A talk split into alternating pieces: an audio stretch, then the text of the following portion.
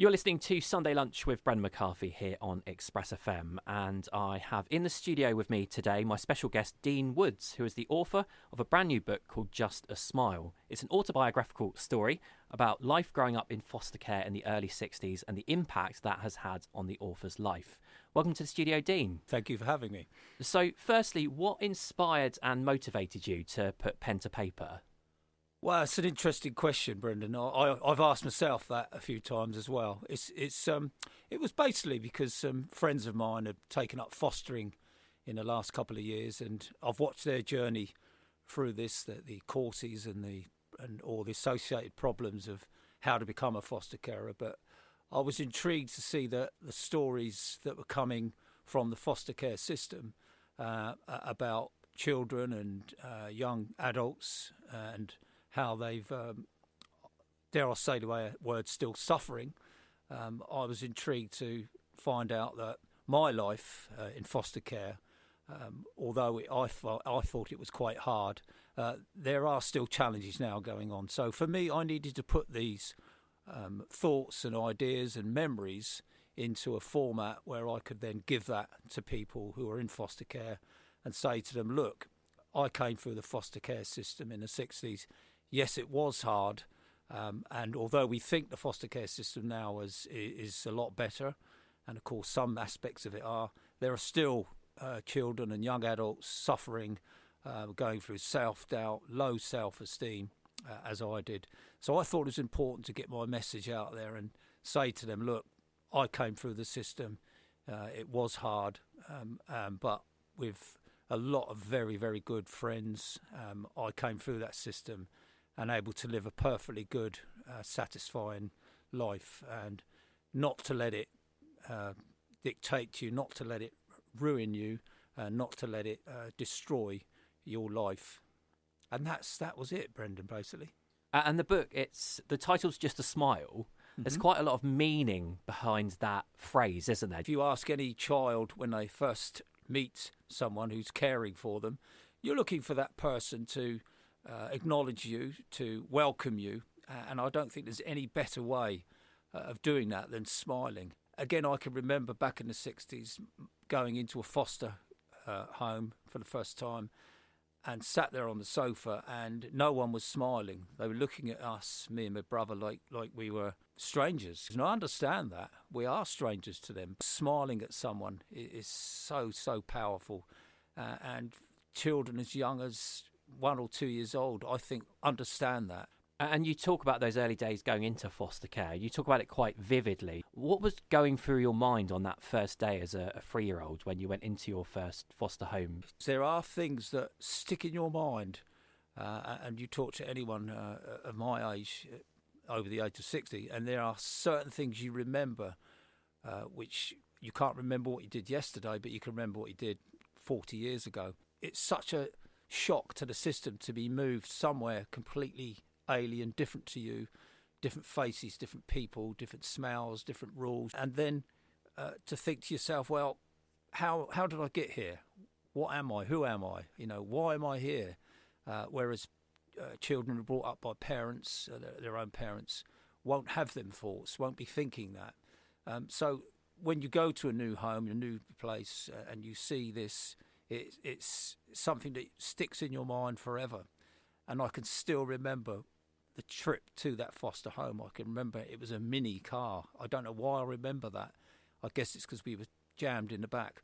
I can remember going into the house. I can remember sitting on the sofa and I can remember looking around thinking, is this it? Is this my home now? When you are moved from one home to the other, you then question who you are again it is an autobiographical piece. Have you relied mostly on memories, or have you got diaries or notes that you've kept over the years to, to help inform your writing? No, it's it's actually done from uh, memory and talking to friends. As I say, along this journey, my first 15 to 16 years, which is really what this book is about, there are so many episodes that I tended to reflect more on. I'm more of a thinker, whereas people would react and maybe shout and kick. I would absorb it. I was very good at just sitting and listening and watching, but guilty of not asking questions. For me, that meant I stored it all. And you do store these chapters, these little incidents, because you know I spent so much time thinking about them. Um, whereas a child brought up in, in a perfectly normal home with with mum and dad there, mum and dad would be your. Do you remember when you done this? Do you remember when you did this on your tenth birthday? And you go, oh yeah, I remember that. So that was missing. I guess I made my own uh, markers along the way, you know, and then markers are incidents, um, quite shocking incidents, some of them, and quite uh, surprising and quite joyful. It wasn't all uh, it wasn't all a sad story, you know. Meeting other members of the family, you know, which was a shock, but also a, a lovely shock. Yes, it's a very pertinent question. I, I, I, didn't have a diary, but once I sat down and started putting each post I went to at the age of three, five, I tended to have incidents I can remember, uh, and they've stuck there. They, they're not they're not going to go away. And so, putting pen to paper, has it been a bit of a, I guess, a Pandora's box? Did it open some memories that you had forgotten about? They're very difficult memories, some of them. And when you start putting them, as I did, onto paper, I put down and I took stuff off. But then I, I went away and thought about it uh, over a period of about a year and a half. No, I'm not going to hide anymore. I'm not going to put in what suits me. I'm going to put in what actually happened. Guess I tried to analyse it a little bit why and how that affected me. It's a very difficult journey um, to sit there and go, okay, let's unearth the unhappy events again because it does leave you feeling a little bit, a little bit down, a little bit depressed, but you can't linger on those events. You've got to then try and analyse and maybe think, well, hang on, although it did happen to me, it made me a stronger person. It made me more determined. You talk in your story about going through foster care and through social services.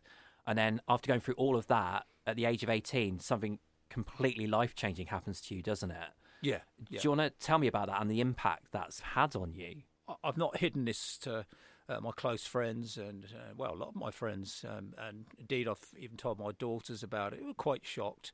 I, I ended up getting put in getting put into prison for three years. And uh, this was after uh, a football match where a football fan uh, we were involved with football match between Portsmouth and Reading, and the football fan uh, got badly injured, and a friend of mine who was involved in a fight with him, but the fact we were there and the chap got seriously injured uh, meant we all then were implicated in it. We were all charged with um, grievous bodily harm, and nine months later, after this event, we were all sentenced totally out of the out of the blue. Never been in prison before, never been prosecuted or anything. My first uh, prosecution, uh, and I was doing three years um, in prison.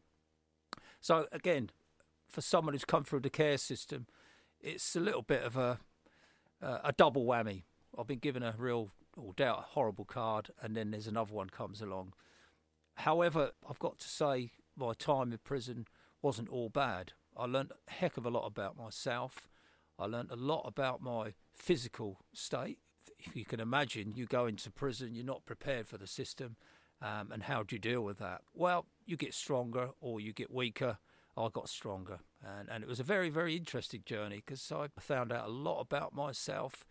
I got very, very fit. I did a lot of reading while I was there, heck of a lot of reading, uh, which again improved my mental state. Uh, and as you can imagine, you spend a long time uh, locked away, uh, and it gives you a lot of time to think.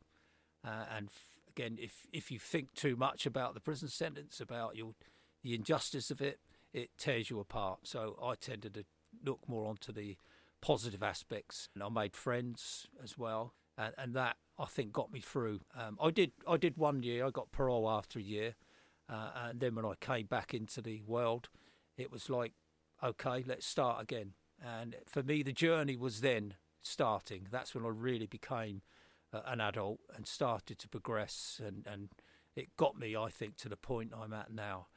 Um, so yes, very difficult part of my life, and, and telling people even now um, is difficult because people don't know that side of me. They don't know where I've been. But again, as I said earlier, I've got no qualms at all about opening up and saying to people, "Hey, it, it happened. Put my hand up be honest about it and say, um, I learnt a lot from it. I became, I think, a better person because of it and a more confident person, which is a strange thing to say about going in prison. Uh, I could have ended up in a lot worse place, but it actually gave me a bit of a, a, a kick up the backside and said, hey, come on, It's not the end. Get on with it, uh, and try and get the best out of it. And you were saying, uh, you know, prison's been quite a transformative experience for you.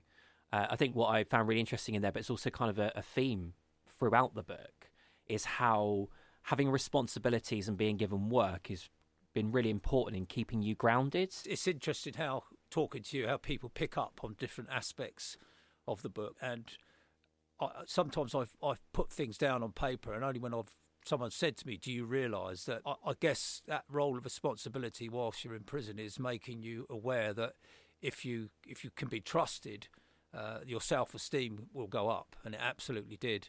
Uh, and my respect for myself went up because, you, as you can imagine, you're at a very, very low point uh, at the first part of the sentence, and then as the sentence moved on, I moved on, and then they recognised that, and, and I was able to do more jobs with more responsibility, and I enjoyed that. I enjoyed that, and and I guess, as I said, my boss at work um, saw something in me. So did people in the prison system, uh, and they gave me more responsible jobs.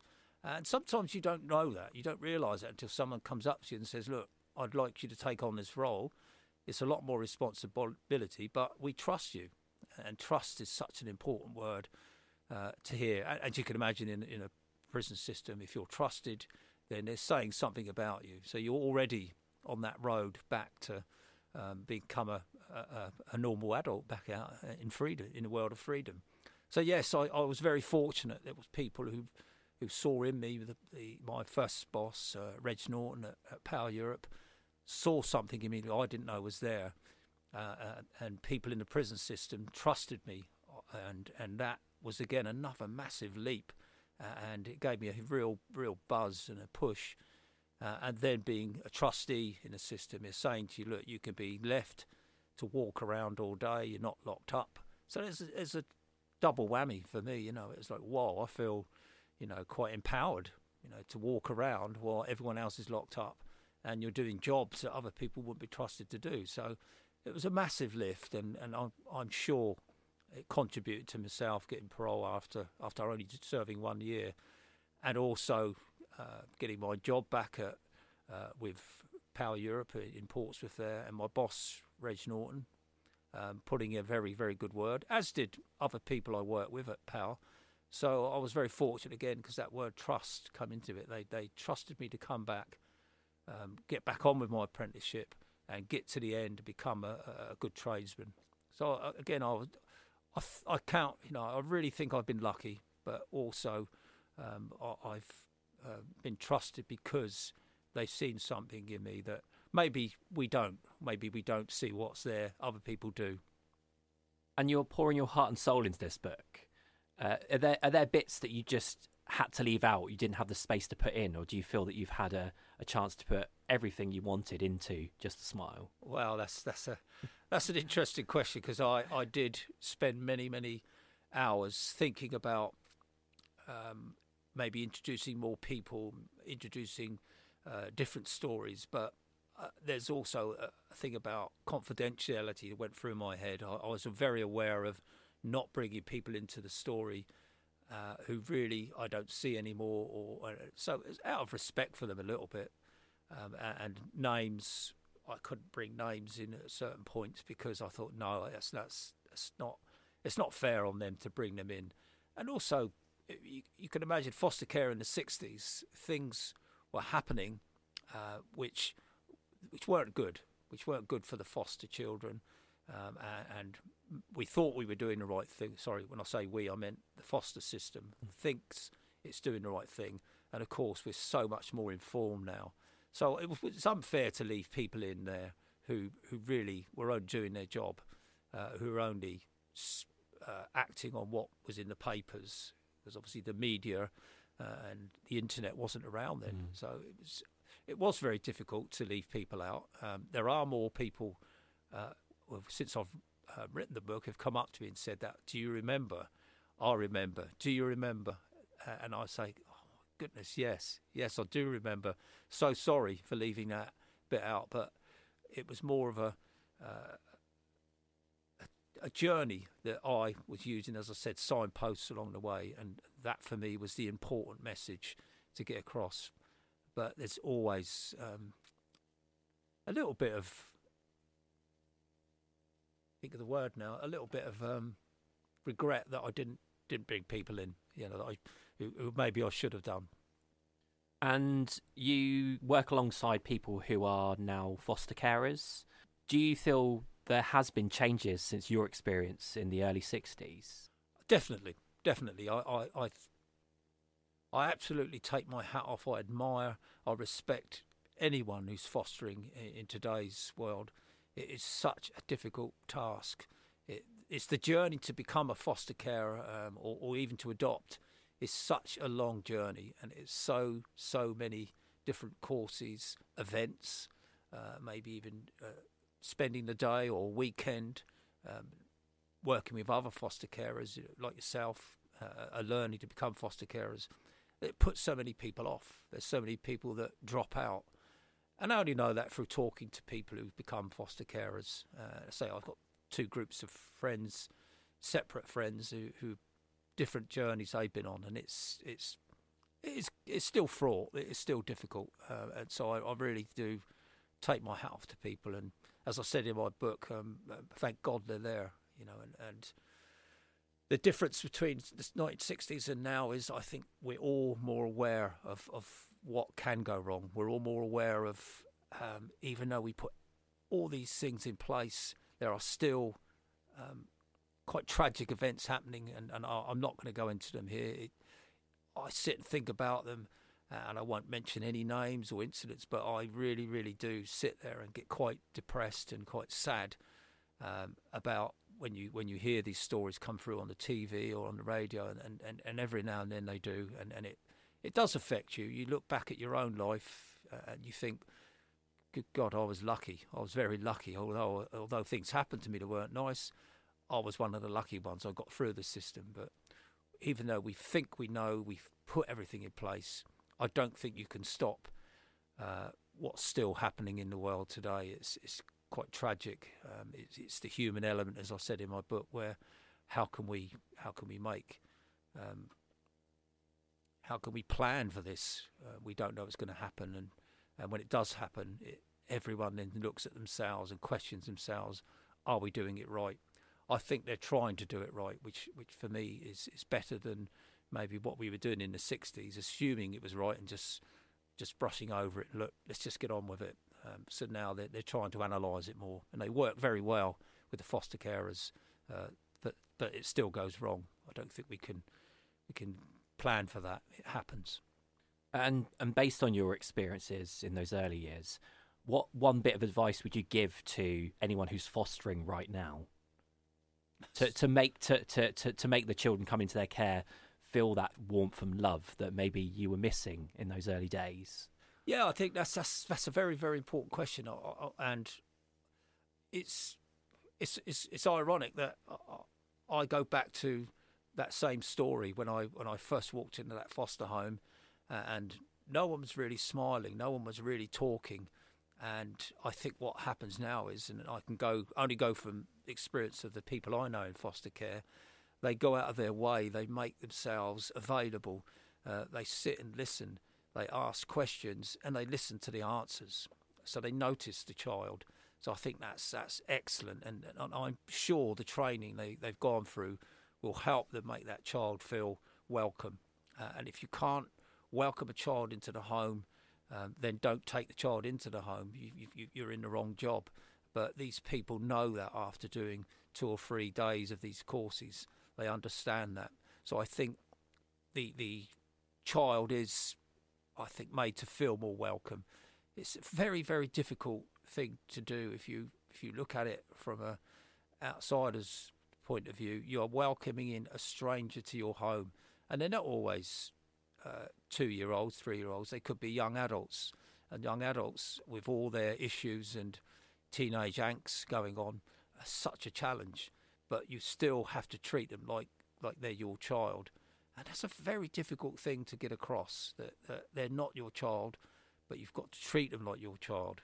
And I don't know, I, I don't know if I could do that. You know, I don't know if I could foster children. I guess I would understand what they're going through, but is that enough? You've got to want to welcome that child into your home uh, and treat it as one of your own. And I guess that's what was missing in the 60s that is, is probably there now. I, I definitely think it's more there from the foster carers. They understand the child more and they understand the feelings of that child. And, and, and there'll be times when the child won't be logical, they'll, they'll be illogical, they'll be irrational, and they'll be very angry. And, and that's a word I've probably not used in my book enough. Um, I did get angry, I was angry, uh, but you keep it inside, you lock it away, uh, and then it becomes like a uh, an illness, a disease. It will affect you. So the fact that the child has got someone to talk to, listen to, um, ask questions um, is so so much more helpful to that child. Um, thank you so much, Dene. Thanks for coming on being so candid and open. And it's an absolutely fascinating story. Uh, I managed to to get through the book in two to three days and just intensely reading because I was just so enraptured in in what you've been through. And as you say, it has been a tough upbringing, but there has been those moments of of uh, joy as well. How can people get hold of the book? Um, the book the book's on Amazon. As you say, it's called Just a Smile. Um, and although uh, I'm quite pleased it is selling, it's not it's not going to be a blockbuster, but it is selling. And and for me is uh, if if you've if you feel that you're a foster child at the moment, you feel that there's there's no future, it's darkness, it's depression. Um, maybe people are having a great time and you're not. Uh, pick up the book, read it, have a look at it, uh, and then by all means put a comment on Amazon about it because I think them comments help others. And the comments I've had through the Amazon um, feedback page have, have, been really, really, really good. Uh, and to me, I, it's more of a, I guess, from a foster child's perspective, a guide to fostering. You know, the fact that there is dark darkness there, there is depression. I keep using that word because that's how I felt mm. at times. Um, but there is light at the end of the tunnel. Uh, um, so, yeah, by all means, have a read, put a comment, uh, and I, think as a guide to fostering uh, from a child's point, of, foster child's point of view, um, it's that's the powerful uh, message I wanted to get across, uh, and also about friendship. Um, that's that's a theme throughout the book, friendship. Brilliant. Thank you, Dene. Thank you for coming on today. You're welcome. Uh, I've been in conversation with Dene Woods, author of Just a Smile.